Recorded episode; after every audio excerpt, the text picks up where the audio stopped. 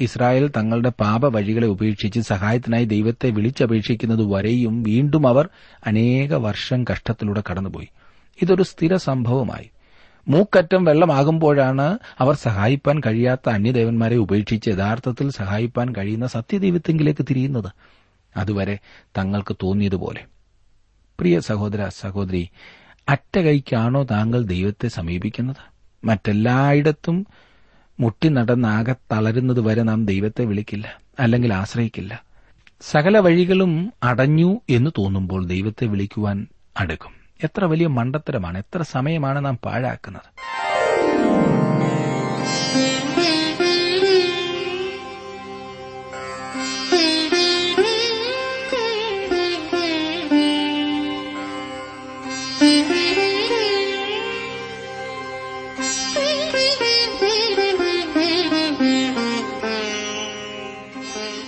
T W ആറിന്റെ വേദപഠന class ആരംഭിക്കുകയാണ്. ജീവസന്ദേശം. ജീവസന്ദേശം വചന പഠന ക്ലാസ്സിലേക്ക് എല്ലാ മാന്യ ശ്രോതാക്കൾക്കും സ്വാഗതം. സങ്കീർത്തനക്കാരൻ ഇങ്ങനെ പ്രാർത്ഥിക്കുന്നു. നിന്നോടുള്ള ഭക്തിയെ വർദ്ധിപ്പിക്കുന്നതായ നിന്റെ വചനത്തെ അടിയന് നിവർത്തിക്കണമേ. അതെ ഭക്തിയെ വർദ്ധിപ്പിക്കുന്ന ദൈവവചനം. ഇന്നും ബ്രദർ ജോർജ് ഫിലിപ്പിൽ നിന്നും നാം ശ്രവിക്കാൻ പോകുകയാണ് പ്രാർത്ഥനയോടെ നമുക്ക് ശ്രദ്ധിക്കാം. ഇന്നത്തെ വേദഭാഗം ന്യായാധിപന്മാരുടെ പുസ്തകം പത്താം അധ്യായം ഒന്നാം വാക്യം മുതൽ പതിനൊന്നാം അധ്യായത്തിന്റെ മുപ്പത്തിമൂന്നാം വാക്യം വരെ.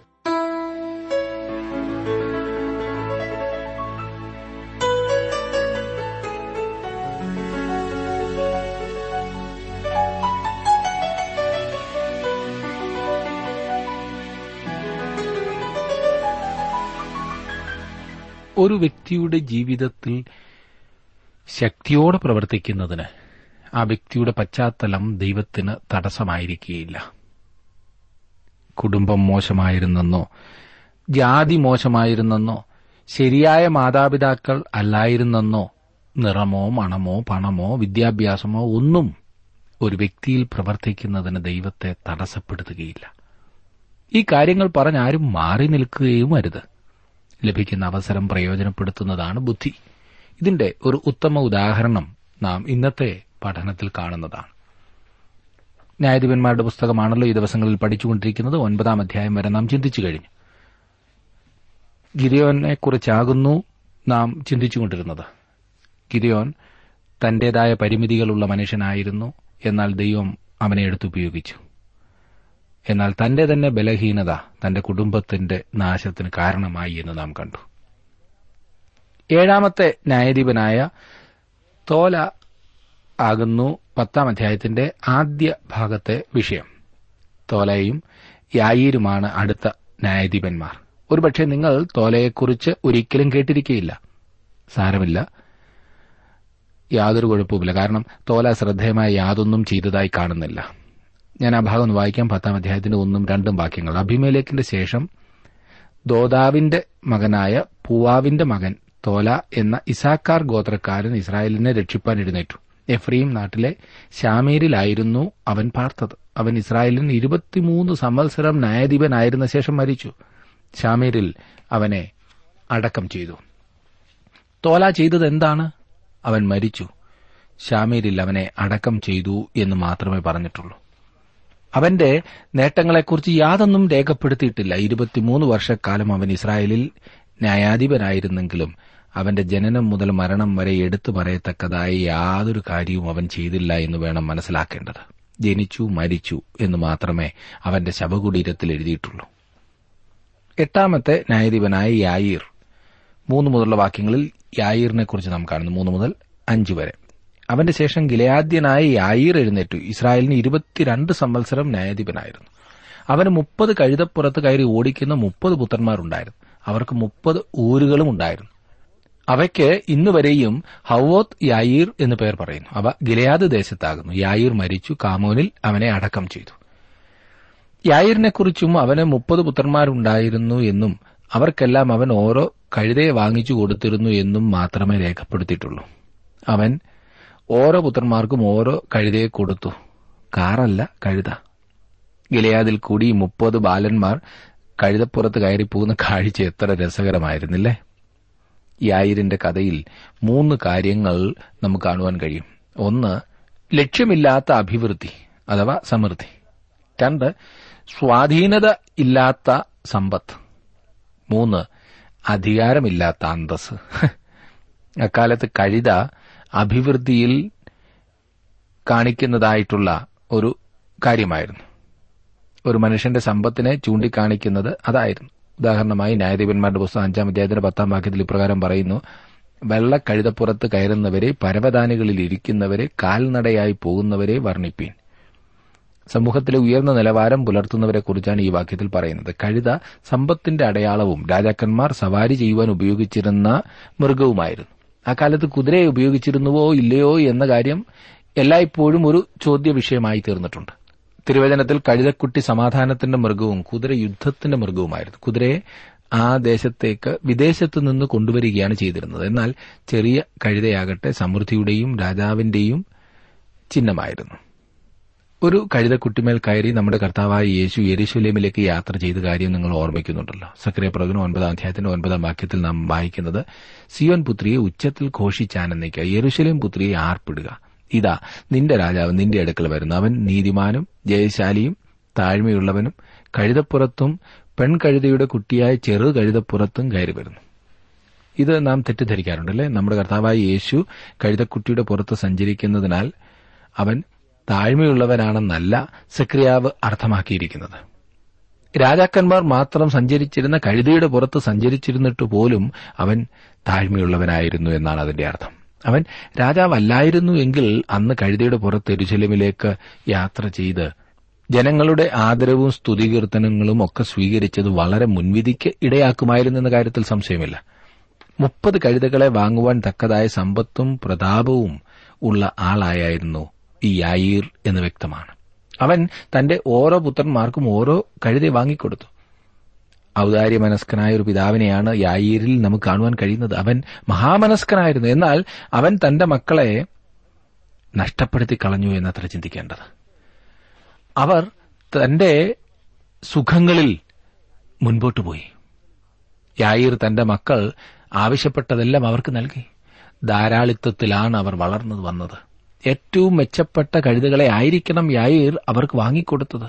ഒന്നും രണ്ടും വർഷമല്ലല്ലോ ന്യായാധിപനായിരുന്നത്. എന്നാൽ ഈ കഴുതകൾ ദൈവത്തിന് മഹത്വം കൊടുത്തുവോ? അവർ യായീറിനെ ഒരു നല്ല ന്യായാധിപനാക്കി തീർത്തുവോ? അവർ ജനത്തിന് അനുഗ്രഹത്തിന് കാരണമായി തീർന്നുവോ? അവന്റെ മക്കളിൽ ആരെങ്കിലും ഒരു ശുശ്രൂഷകനായി തീർന്നുവോ? ഇല്ല എന്നതാണ് ഉത്തരം. അവർ ഗിലയാദിൽ തന്നെ പാർത്തിരുന്നു. കഴുതകൾ ഉണ്ടായിരിക്കുന്നത് പ്രത്യേകിച്ച് ഏതെങ്കിലും വിധത്തിൽ തെറ്റായ കാര്യമല്ല. എന്നാൽ അതേസമയം തന്നെ ഒരു ന്യായാധിപനായ മനുഷ്യൻ തന്റെ അധിക സമയവും തന്റെ പുത്രന്മാരോടും കഴുതകളോടും കൂടെ ചെലവിടുന്നത് ശരിയല്ല. ഇത് നാം മനസ്സിലാക്കിയിരിക്കേണ്ടതായ ഒരു പ്രധാനപ്പെട്ട സംഗതിയാണ്. നമ്മുടെ കർത്താവ് ഒരു ചെറു കഴുതക്കുട്ടിമേൽ കയറി പ്രവചന നിവൃത്തിക്കായി യെരുശലേം പട്ടണത്തിലേക്ക് യാത്രയാവുകയും തന്നെ തന്നെ രാജാവായി കാണിക്കുകയും ചെയ്തു. അപ്പോൾ ജനം ഹോശന്ന പാടി. സാത്താന് കോപമുണ്ടാവുകയും പ്രവേശന കവാടത്തിൽ കൂടി അവൻ നഗരത്തിലേക്ക് പ്രവേശിച്ചപ്പോൾ മതനേതാക്കന്മാർ എതിർപ്പ് പ്രകടിപ്പിക്കുകയും ചെയ്തു. എന്നാൽ യായീറിന് ഇത്രമാത്രം കഴുതകൾ ഉണ്ടായിരുന്നിട്ടും ഒരു ഹോശന്ന പോലും ഉയരുവാൻ ഇടയാക്കിയില്ല. ലക്ഷ്യബോധമില്ലാത്ത സമ്പൽ സമൃദ്ധിയുടെ ചിത്രമാണ് യായീരിൽ നമുക്ക് കാണുവാൻ കഴിയുന്നത്. അത് വളരെ വളരെ അപകടം പിടിച്ച ഒരു അവസ്ഥാവിശേഷമാണ്. ഇന്നത്തെ കാലത്തും ഇതേ വിധത്തിൽ നമുക്ക് കാണുവാൻ സാധിക്കും. സലോമോന്റെ ഭരണകാലത്തും ഈ പരാജയം നാം കാണുന്നു. മയിലുകളെയും കുരങ്ങുകളെയും കൊണ്ടുവരുവാൻ സലോമോൻ കപ്പലുകൾ അയക്കുന്നു. അലങ്കാരത്തിനായി മയിലുകൾ വിനോദത്തിനായി കുരങ്ങുകൾ. അലങ്കാരവും വിനോദവും ആവശ്യമാണ്. അധികമായാലോ? നമ്മുടെ സാഹചര്യത്തിലും ഇത് തന്നെ കാണുന്നുണ്ടല്ലേ? ഒരു നായയെ വളർത്തുന്നത് നല്ലതാണ്. അത് സുരക്ഷിതത്വത്തിന് വളരെ സഹായിക്കും. ഒന്നിലധികമായാലോ? ആയിരക്കണക്കിന് രൂപ ഓരോ മാസവും ഈ പട്ടിക്കും പൂച്ചയ്ക്കും ഭക്ഷിക്കും കളയുന്നവർ വളരെ സൂക്ഷിക്കണം. അതും ദൈവമക്കളെന്ന് അഭിമാനിക്കുന്നവർ വിനോദത്തിനായി അധികം പണം ചെലവഴിക്കുന്നത് തെറ്റാണ്. സുവിശേഷ വേലയ്ക്കായി ഇങ്ങനെയുള്ള ആളുകൾ കൂടുതൽ പണം ചെലവഴിക്കണം. ആത്മാക്കൾ സ്വർഗരാജ്യത്തിന്റെ അവകാശികളാകുമ്പോൾ താങ്കൾ സന്തോഷിക്കണം. ദൂരെ താങ്കൾക്ക് പോകുവാൻ പോയി പറയുവാൻ സാധിക്കാത്ത സ്ഥലത്ത് പ്രവർത്തിക്കുന്ന ഒരു സുവിശേഷകനെ സാമ്പത്തികമായി സഹായിക്കുന്നതിലൂടെ സന്തോഷം അതെ നിലനിൽക്കുന്ന സന്തോഷമുണ്ടാകും. അങ്ങനെ പ്രവർത്തിക്കുന്ന നൂറുകണക്കിന് പ്രവർത്തകരെ എനിക്കറിയാം. ഇനിയും പോകുവാൻ തയ്യാറായിരിക്കുന്നവരെ എനിക്കറിയാം. അതെ താങ്കൾക്ക് ലഭിച്ചിട്ടുള്ള സമൃദ്ധി അതുപോലെയുള്ള ഫലപ്രദമായ കാര്യങ്ങൾക്ക് വേണ്ടി ചെലവഴിക്കാവുന്നതാണ്. അതാണ് എപ്പോഴും നിലനിൽക്കുന്ന സന്തോഷം നൽകുന്നത്. നമുക്ക് സമ്പൽ സമൃദ്ധിയുണ്ട് എന്നാൽ യഥാർത്ഥമായ ലക്ഷ്യബോധമില്ല. താങ്കളുടെ ജീവിതത്തിന്റെ ലക്ഷ്യം എന്താണ് എന്ന് ഞാൻ ചോദിക്കട്ടെ. അത് യാതൊരു ലക്ഷ്യവും ഉദ്ദേശവും ഇല്ലാത്തതാണോ? ജീവിതം വളരെ വിരസമായി താങ്കൾക്ക് അനുഭവപ്പെടുന്നുണ്ടോ? അതുപോലെ തന്നെ ആഡംബരത്തിന് കളയുന്ന പണത്തെക്കുറിച്ച് ഞാൻ വിവരിക്കേണ്ടതില്ലല്ലോ. കൊട്ടാരം വെച്ചാലും തൃപ്തിയല്ല. എത്ര കൂടിയ വസ്ത്രമായാലും ഇനിയും വേണം. ആവശ്യമുണ്ടെങ്കിൽ സാരമില്ല ഒഴിവാക്കാവുന്നത് തീർച്ചയായും ഒഴിവാക്കണം. പലരും വളരെ ധനം സമ്പാദിക്കുവാൻ കഠിനാധ്വാനം ചെയ്യുന്നതായി കാണുന്നു. എന്താണ് ലക്ഷ്യമെന്ന് ചോദിച്ചാൽ അതറിയില്ല. തലമുറകൾക്ക് വേണ്ടിയാണോ? അവർ അനുഭവിക്കുമോ എന്ന് ആർക്ക് പറയുവാൻ കഴിയും? അതെ സഹോദര സഹോദരി മക്കൾ വളരെ പണം സമ്പാദിക്കുന്നല്ലോ തോട്ടവും നിലങ്ങളും വീടുകളും വാങ്ങിക്കൂട്ടുന്നല്ലോ. എന്താണ് ആത്യന്തികമായ ലക്ഷ്യം. ഒന്നുമില്ല എങ്കിൽ താങ്കളെപ്പോലെ ഭോഷൻ വേറെ ആരുമില്ല. താങ്കൾ ദൈവത്തിനു വേണ്ടി ചെയ്യുന്നത് ശ്രദ്ധിക്കുവാൻ മാത്രമുണ്ട്. താങ്കൾ മരിച്ചു കഴിഞ്ഞാൽ താങ്കളുടെ ബാങ്കിലെ ബാലൻസോ സമ്പാദിച്ച വീടുകളും തോട്ടങ്ങളും ജീവിച്ച വർഷങ്ങളുമല്ലാതെ ഓർക്കുവാൻ വല്ലതുമുണ്ടോ? ജീവിതത്തിൽ ശരിയായ ദർശനവും അതിനെക്കുറിച്ചുള്ള ശരിയായ കാഴ്ചപ്പാടുമാണ് ഇന്ന് നമുക്ക് ആവശ്യമായിരിക്കുന്നത് കർത്താവായ യേശുക്രിസ്തുവാണ് ഇന്നും ഏതു മനുഷ്യനെയും ഈ കാര്യത്തിനു വേണ്ടി ആഹ്വാനം ചെയ്യുന്നത്. പാവം യായിര് ഒരു ന്യായാധിപനായിരുന്നു എന്ന് മാത്രം പറഞ്ഞിരിക്കുന്നു. യായിരിന്റെ ദിനങ്ങളുടെ വിശേഷത അധികാരമില്ലാത്ത അന്തസ്സിന്റെ ദിനങ്ങളായിരുന്നത്. സമൂഹത്തിലെ ഏറ്റവും പ്രഗത്ഭനായ വ്യക്തിയായി യായിർ അന്ന് ജീവിച്ചു. എന്നാൽ അഞ്ചാം വാക്യത്തിൽ യായിറിന് വേണ്ടി അവനൊരു സ്മാരകം ഉണ്ടാക്കിയതായി പറഞ്ഞിട്ടില്ല. അജ്ഞാതമായ ഒരു സ്ഥലത്ത് അവൻ അടക്കപ്പെട്ടു. എടുത്തു പറയത്തക്കതായി യാതൊരു കാര്യവും അവൻ ചെയ്തില്ല. അവൻ ഒരിക്കലും ഒരു പ്രയോജനകരമായ കാര്യം ചെയ്തിരുന്നില്ല. അവൻ ഒരു വിജയവും നേടിയില്ല. അവന് മുപ്പത് കഴുതകൾ ഉണ്ടായിരുന്നിരിക്കാം. എന്നാൽ അവന് ആത്മീയമായ ശക്തി ഒട്ടും തന്നെ ഇല്ലായിരുന്നു. സഭയ്ക്ക് അതിന്റെ ശക്തി നഷ്ടപ്പെട്ടു പോയ ഒരു കാലത്താണ് നാം ഇന്ന് ജീവിക്കുന്നത്. യായിരിൽ എത്ര മനോഹരമായ ചിത്രമാണ് നമുക്ക് കാണുവാൻ കഴിയുന്നത്. ഇന്ന് വിശ്വാസികളെ നോക്കുമ്പോൾ വളരെ മനോഹരമായി നാം കാണുന്നു. എന്നാൽ അവരിൽ യാതൊരു ശക്തിയുമില്ല. യായിരും അപ്രകാരമുള്ള ഒരു വ്യക്തിയായിരുന്നു. അവൻ വിശേഷിച്ച് യാതൊന്നും പ്രവർത്തിച്ചില്ല. അവൻ മരിച്ചു അടക്കപ്പെട്ടു എന്ന് മാത്രം പറഞ്ഞിരിക്കുന്നു. ഇനിയും ഫലസ്തീനരുടെയും അമൂന്യരുടെയും കീഴിൽ പതിനെട്ട് സംവത്സരക്കാലം ഇസ്രായേൽ പീഡനം അനുഭവിക്കുന്നത് നാം കാണുന്നു. ആറാം വാക്യത്തിൽ കാണുന്നത് ഇസ്രായേൽ മക്കൾ പിന്നെയും യഹോവയ്ക്ക് അനിഷ്ടമായുള്ളത് ചെയ്തു. ബാൽ വിഗ്രഹങ്ങളെയും അസ്തരോത്ത് പ്രതിഷ്ഠകളെയും അരാമ്യ ദേവന്മാരെയും സീതോന്യ ദേവന്മാരെയും മുവാബ്യ ദേവന്മാരെയും അമൂന്യ ദേവന്മാരെയും ഫലസ്തീ ദേവന്മാരെയും സേവിച്ചു. യഹോവയെ സേവിക്കാതെ അവനെ ഉപേക്ഷിച്ചു. ഇത്രയും നാളത്തെ അനുഭവത്തിൽ നിന്നും തങ്ങൾ വിഗ്രഹാരാധനയിലേക്ക് വഴുതി വീഴുമ്പോഴാണ് പ്രശ്നങ്ങൾ ഉണ്ടാകുന്നത് എന്ന് ഇസ്രായേൽ മക്കൾ മനസ്സിലാക്കി കാണും എന്നായിരിക്കും നിങ്ങൾ ചിന്തിക്കുന്നത്. തെറ്റി. അവരുടെ അതുപോലെയുള്ള അനുസരണക്കേട് മൂലം വീണ്ടും അവർ കടിമകളായി പോകേണ്ടതായി വന്നു. അവർ ഫലസ്തീനെയും അമൂന്യരെയും പതിനെട്ട് സമ്മത്സരകാലം സേവിച്ചു. മനുഷ്യ സ്വഭാവം വീഴ്ച പറ്റിയ സ്വഭാവമാണ് വഷളാണ്. ഇരമയ പ്രവാചകൻ ഇപ്രകാരം പറഞ്ഞിരിക്കുന്നു ഹൃദയം എല്ലാറ്റിനേക്കാളും കപടവും വിഷമവുമുള്ളത് അത് ആരാഞ്ഞറിയുന്നവനാർ. ഞാനും നിങ്ങളും നിശ്ചയമായും ഹൃദയത്തെ ശരിയായി അറിഞ്ഞിട്ടില്ല. ക്രിസ്തുവിന് ആയിരം വർഷം മുമ്പ് ജീവിച്ചിരുന്ന ഈ ജനത്തെക്കൊണ്ട് നിങ്ങൾ തെറ്റ് ചെയ്തു എന്ന് പറയുന്നത് നമുക്ക് എളുപ്പമുള്ള കാര്യമാണ്. എന്നാൽ നമ്മുടെ തെറ്റുകളെ കാണുവാൻ നമുക്ക് കഴിയുന്നുണ്ടോ? ഇന്ന് നമ്മുടെ സ്ഥിതി എപ്രകാരമാണ്? നാം സഹായത്തിനായി ശരിയായ സ്ഥാനത്തേക്കല്ല കടന്നു ചെല്ലുന്നത്. ദൈവത്തെങ്കിലേക്ക് തിരിയുന്നതിൽ കൂടെ മാത്രമേ നമുക്ക് ശരിയായ പാതയിലായി തീരുവാൻ കഴിയുകയുള്ളൂ. ഇസ്രായേലിയർ ജീവനുള്ള ദൈവത്തെ സേവിക്കുന്നത് വിട്ടുകളയുകയും മറ്റ് ദേവന്മാരിലേക്ക് തിരിയുകയും ചെയ്തു. അതിന്റെ ഫലമായി എന്താണ് സംഭവിച്ചതെന്ന് നോക്കുക. അപ്പോൾ യഹോവയുടെ കോപം ഇസ്രായേലിന്റെ നേരെ ജ്വലിച്ചു. അവൻ അവരെ ഫലസ്തീനരുടെ കയ്യിലും അമോന്യരുടെ കയ്യിലും ഏൽപ്പിച്ചു. ഒരു ഉപകരണം പരാജയപ്പെട്ടാൽ അതിനെ നീക്കിക്കളയുവാൻ ദൈവത്തിന് കഴിയും. ദൈവം നമ്മിൽ ആരിലും ആശ്രയിച്ചല്ല പ്രവർത്തിക്കുന്നത്.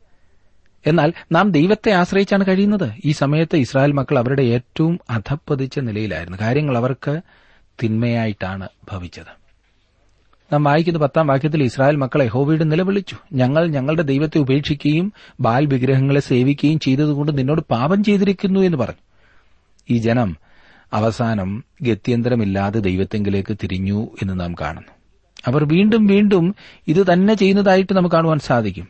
ഇസ്രായേൽ തങ്ങളുടെ പാപ വഴികളെ ഉപേക്ഷിച്ച് സഹായത്തിനായി ദൈവത്തെ വിളിച്ചപേക്ഷിക്കുന്നത് വരെയും വീണ്ടും അവർ അനേക വർഷം കഷ്ടത്തിലൂടെ കടന്നുപോയി. ഇതൊരു സ്ഥിര സംഭവമായി. മൂക്കറ്റം വെള്ളമാകുമ്പോഴാണ് അവർ സഹായിപ്പാൻ കഴിയാത്ത അന്യദേവന്മാരെ ഉപേക്ഷിച്ച് യഥാർത്ഥത്തിൽ സഹായിപ്പാൻ കഴിയുന്ന സത്യദൈവത്തെങ്കിലേക്ക് തിരിയുന്നത്. അതുവരെ തങ്ങൾക്ക് തോന്നിയതുപോലെ. പ്രിയ സഹോദര സഹോദരി അറ്റകൈക്കാണോ താങ്കൾ ദൈവത്തെ സമീപിക്കുന്നത്? മറ്റെല്ലായിടത്തും മുട്ടി നടന്നാകെ തളരുന്നത് വരെ നാം ദൈവത്തെ വിളിക്കില്ല അല്ലെങ്കിൽ ആശ്രയിക്കില്ല. സകല വഴികളും അടഞ്ഞു എന്ന് തോന്നുമ്പോൾ ദൈവത്തെ വിളിക്കുവാൻ അടുക്കും. എത്ര വലിയ മണ്ടത്തരമാണ് എത്ര സമയമാണ് നാം പാഴാക്കുന്നത്. സഹായിപ്പാൻ കഴിയുന്നവനിൽ ആദ്യമേ തന്നെ നോക്കാമെന്നുണ്ടെങ്കിൽ അതൊരു വിജയമല്ലേ? സകല പ്രശ്നങ്ങളെയും നേരിടുവാനുള്ള കരുത്ത് അവനുണ്ട്. അതെ പഴയ കഥ വീണ്ടും ആവർത്തിക്കുന്നതായി നമുക്കിവിടെ കാണുവാൻ കഴിയും. അപ്പോൾ എന്ത് സംഭവിച്ചു എന്ന് നോക്കാം. പതിനൊന്ന് മുതൽ പതിനാറ് വരെയുള്ള വാക്യങ്ങളിൽ അത് രേഖപ്പെടുത്തിയിട്ടുണ്ട്. ദൈവം എത്രമാത്രം കരുണയും ദയയുമുള്ളവനാണല്ലേ? പതിനേഴും പതിനെട്ടും വാക്യങ്ങളിൽ വായിക്കുമ്പോൾ ദൈവം അവർക്ക് വേണ്ടി പ്രവർത്തിക്കുന്നു. ഇസ്രായേലിയർക്ക് നേതൃത്വം കൊടുക്കാൻ ആരും ഉണ്ടായിരുന്നില്ല. ദൈവത്തിങ്കിൽ നിന്നും അകന്നു പോകുന്ന ജനത്തിന്റെയും തലമുറയുടെയും വിശേഷത എല്ലായ്പ്പോഴും അതുതന്നെയാണ് ഇന്നും രാജ്യങ്ങളിൽ യഥാർത്ഥമായ നേതൃത്വം നഷ്ടപ്പെട്ടിരിക്കുകയാണ്. അതായിരുന്നു ഇസ്രായേലിന്റെ അനുഭവം.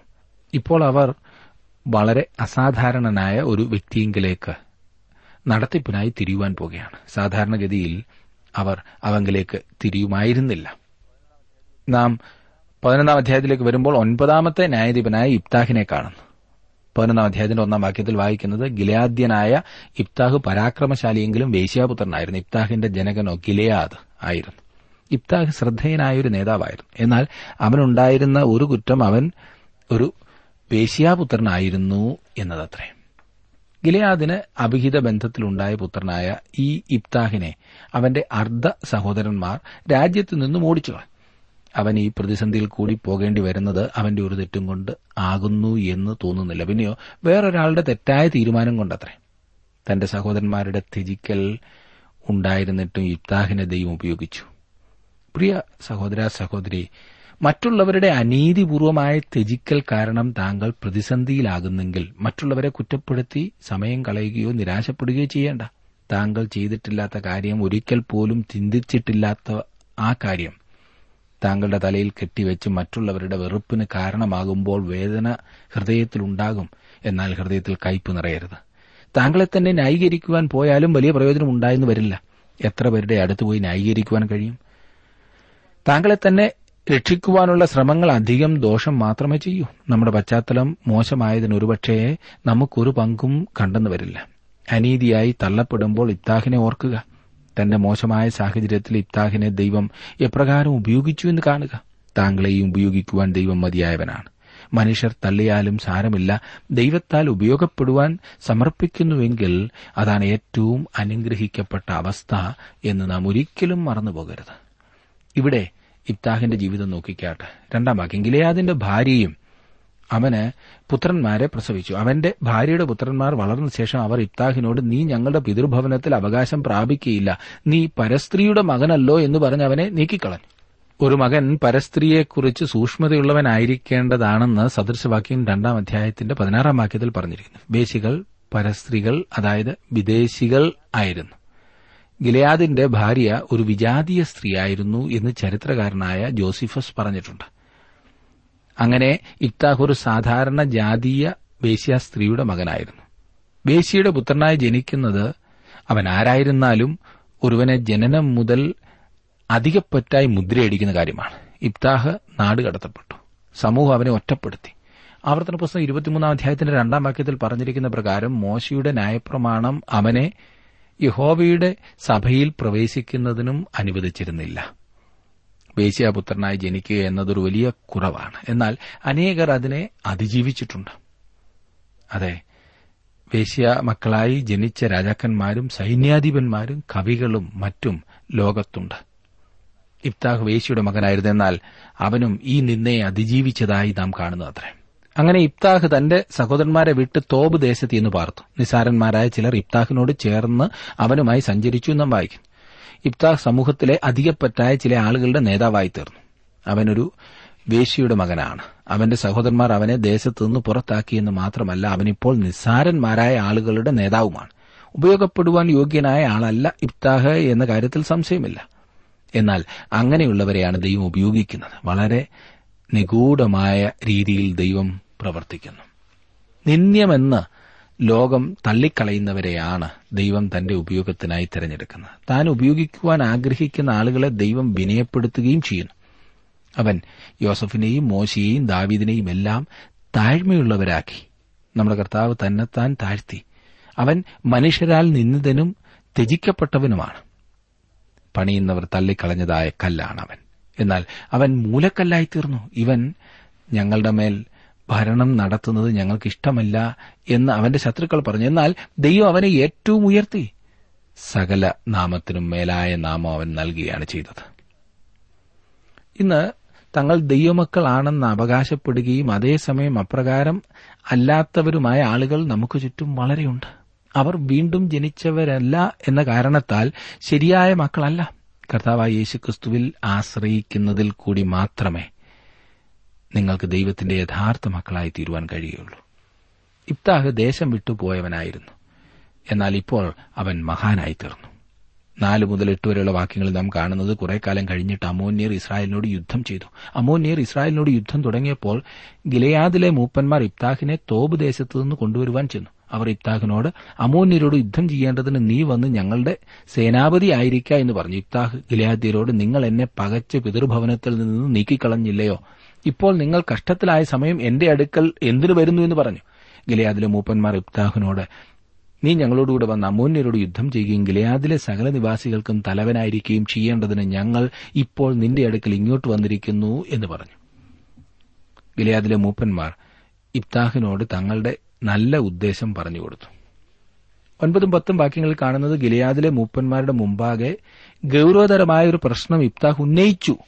എന്നാൽ അവർക്ക് സ്വയാഭിമാനം വിട്ടിറങ്ങി അവന്റെ വ്യവസ്ഥകൾ അംഗീകരിക്കേണ്ടതായി വന്നു. അവർ നാട് കടത്തിയതായി ഈ മനുഷ്യനോട് ചെന്നവർ കേണപേക്ഷിക്കുകയാണ്. അതും അവരുടെ ന്യായാധിപനായിരിക്കുവാൻ രാജാവാകുവാൻ. താൻ അവർക്ക് ന്യായാധിപനായിരുന്ന അവരെ വിടുവിച്ചാൽ അവൻ അവരുടെ ഭരണകർത്താവായി തീരുമെന്ന കാര്യം ഇത്താഹ് അവരെ മനസ്സിലാക്കി അവരോടത് വ്യക്തമാക്കി കൊടുത്തു. എന്നിട്ട് അവൻ ചുമതല ഏറ്റെടുക്കുന്നു.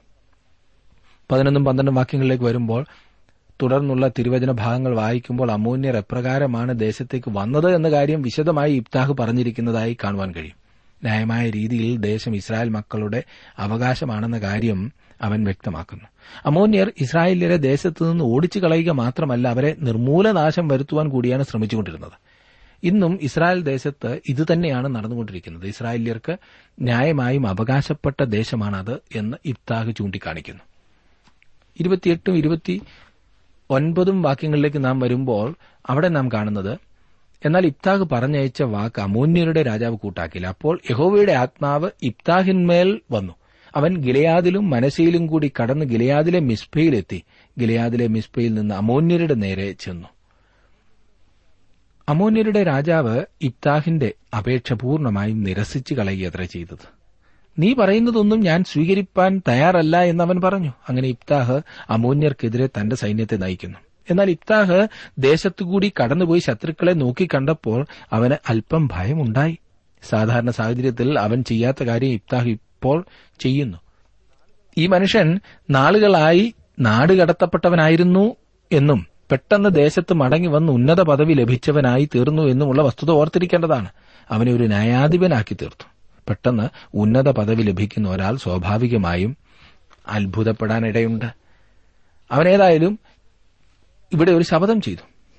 നമുക്ക് ഇന്ന് ലഭിച്ചിട്ടുള്ളിടത്തോളം വെളിച്ചം അന്ന് ഇത്താഹിന് ലഭിച്ചിരുന്നില്ല എന്നോർക്കുക അവൻ പകുതി ജാതീയനായിരുന്നു. അവൻ ജാതീയ സാഹചര്യത്തിലാണ് ജീവിച്ചത്. അവൻ ദൈവത്തെ അറിഞ്ഞിരുന്നു എന്നാൽ നല്ലവണ്ണം അറിഞ്ഞിരുന്നില്ല. ഒരു ശപഥം ദൈവം അവനിൽ നിന്ന് ആവശ്യപ്പെട്ടിരുന്നില്ല എന്ന കാര്യം നാം ഓർക്കണം. അവൻ പറയുന്ന കാര്യം ശരിയാണ്. മുപ്പതും മുപ്പത്തിയൊന്നും വാക്യങ്ങൾ നോക്കിക്കേ. അവിടെ നാം കാണുന്നത് മുപ്പത് മുപ്പത്തിയൊന്ന്. ഇബ്താഹ് യഹോവയ്ക്ക് ഒരു നേർച്ച നിറഞ്ഞു പറഞ്ഞത് നീ അമോന്യരെ എന്റെ കയ്യിൽ ഏൽപ്പിക്കുമെങ്കിൽ ഞാൻ അമോന്യരെ ജയിച്ച് സമാധാനത്തോടെ മടങ്ങി വരുമ്പോൾ എന്റെ വീട്ടുവാതിൽക്കൽ നിന്ന് എന്നെ എതിരേറ്റ് വരുന്നത് യഹോവയ്ക്കുള്ളതാകും. അത് ഞാൻ ഹോമയാഗമായി അർപ്പിക്കും. അവൻ പറയുന്ന കാര്യം ശരിയാണ്. ദൈവം ഇബ്താഹിന് വിജയത്തിന്റെ എല്ലാ ഉറപ്പും നൽകിയിരുന്നു. ഈ മനുഷ്യൻ ഇതുപോലെ തിടുക്കത്തിൽ ഒരു ശപഥം ചെയ്യേണ്ട ആവശ്യമില്ലായിരുന്നു. കാരണം അതിന്റെ അടിസ്ഥാനത്തിലല്ല ദൈവം അവന് വിജയം വാഗ്ദാനം ചെയ്തത്. ഈ ഉയർന്ന പദവിയിലേക്ക് അവനെ ഉയർത്തിയത് തന്നെ ദൈവകരമായിരുന്നു. ദൈവം അത്രത്തോളം അവനെ കൊണ്ടുവന്നതിനാൽ ബാക്കി കാര്യവും അവൻ കൊടുക്കും എന്ന് ഇബ്താഹ് മനസ്സിലാക്കേണ്ടിയിരുന്നു ദൈവത്തിൽ ആശ്രയിക്കേണ്ടിയിരുന്നു. യഹോവയുടെ ആത്മാവ് അവന്റെ മേൽ വന്നു എന്ന് ഈ അധ്യായത്തിന്റെ ഇരുപത്തിയൊൻപതാം വാക്യത്തിൽ പറഞ്ഞിരിക്കുന്നു.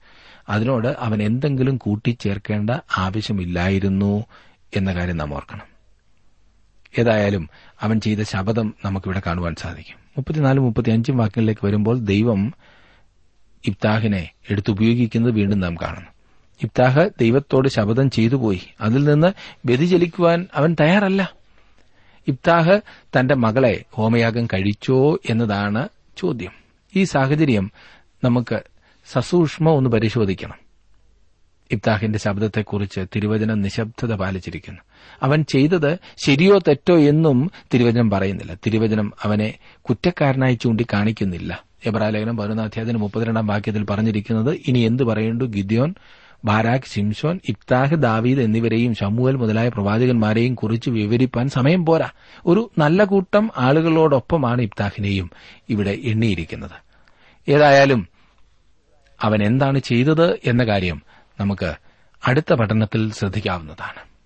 എന്നാൽ ദൈവം നമ്മെ എടുത്ത് ഉപയോഗിക്കുന്നതിന് നമ്മുടെ സാഹചര്യങ്ങൾ ഒരിക്കലും തടസ്സമായിരിക്കില്ല എന്ന വസ്തുത നാം ഓർക്കണം. മാത്രമല്ല നാം ദൈവത്തിനു വേണ്ടി എത്രമാത്രം സമർപ്പിക്കപ്പെട്ടവരാകുന്നു എന്ന കാര്യം നാം തന്നെ തീരുമാനിക്കേണ്ടതാണ്. ഇന്നത്തെ ഇബ്താഹിനെ പോലെ ദൈവഹിതത്തിന് വിധേയപ്പെട്ട് ദൈവം അയക്കുന്ന സ്ഥാനത്ത് വിശ്വസ്തയോടുകൂടെ പ്രവർത്തിക്കുവാൻ താങ്കളുടെ ജീവിതത്തെ സമർപ്പിക്കുമോ?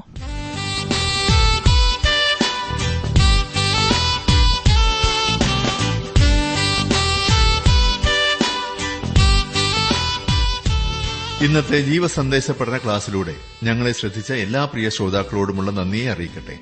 ദൈവവചനം കൃത്യമായി ക്രമമായി പഠിക്കുവാൻ ലഭിച്ചിരിക്കുന്ന ഈ അസുലഭ അവസരം പ്രയോജനപ്പെടുത്തുകയും സ്നേഹിതരെ അതിനായി ഉത്സാഹിപ്പിക്കുകയും ചെയ്യുക. അഭിപ്രായങ്ങളും നിർദ്ദേശങ്ങളും പ്രാർത്ഥനാ വിഷയങ്ങളും ഞങ്ങളെ അറിയിക്കുക. ഈ പുസ്തകത്തിന്റെ വിഷയവിഭജനം audio C D S D card എന്നിവ ആവശ്യമെങ്കിൽ ഞങ്ങളുമായി ബന്ധപ്പെടുക. ഞങ്ങളുടെ വിലാസം ജീവസന്ദേശം പോസ്റ്റ് ബോക്സ് നമ്പർ മൂന്ന് തിരുവല്ല അഞ്ച് Keralam. Phone zero four six nine two seven zero zero two eight four. Mobile nine four four seven seven six seven three seven eight. ഞങ്ങളുടെ email address Malayalam T T B at radio eight eight two dot com. വെബ്സൈറ്റിലും ഞങ്ങളുടെ program ലഭിക്കുന്നതാണ്. ഞങ്ങളുടെ website W W W dot radio eight eight two dot com.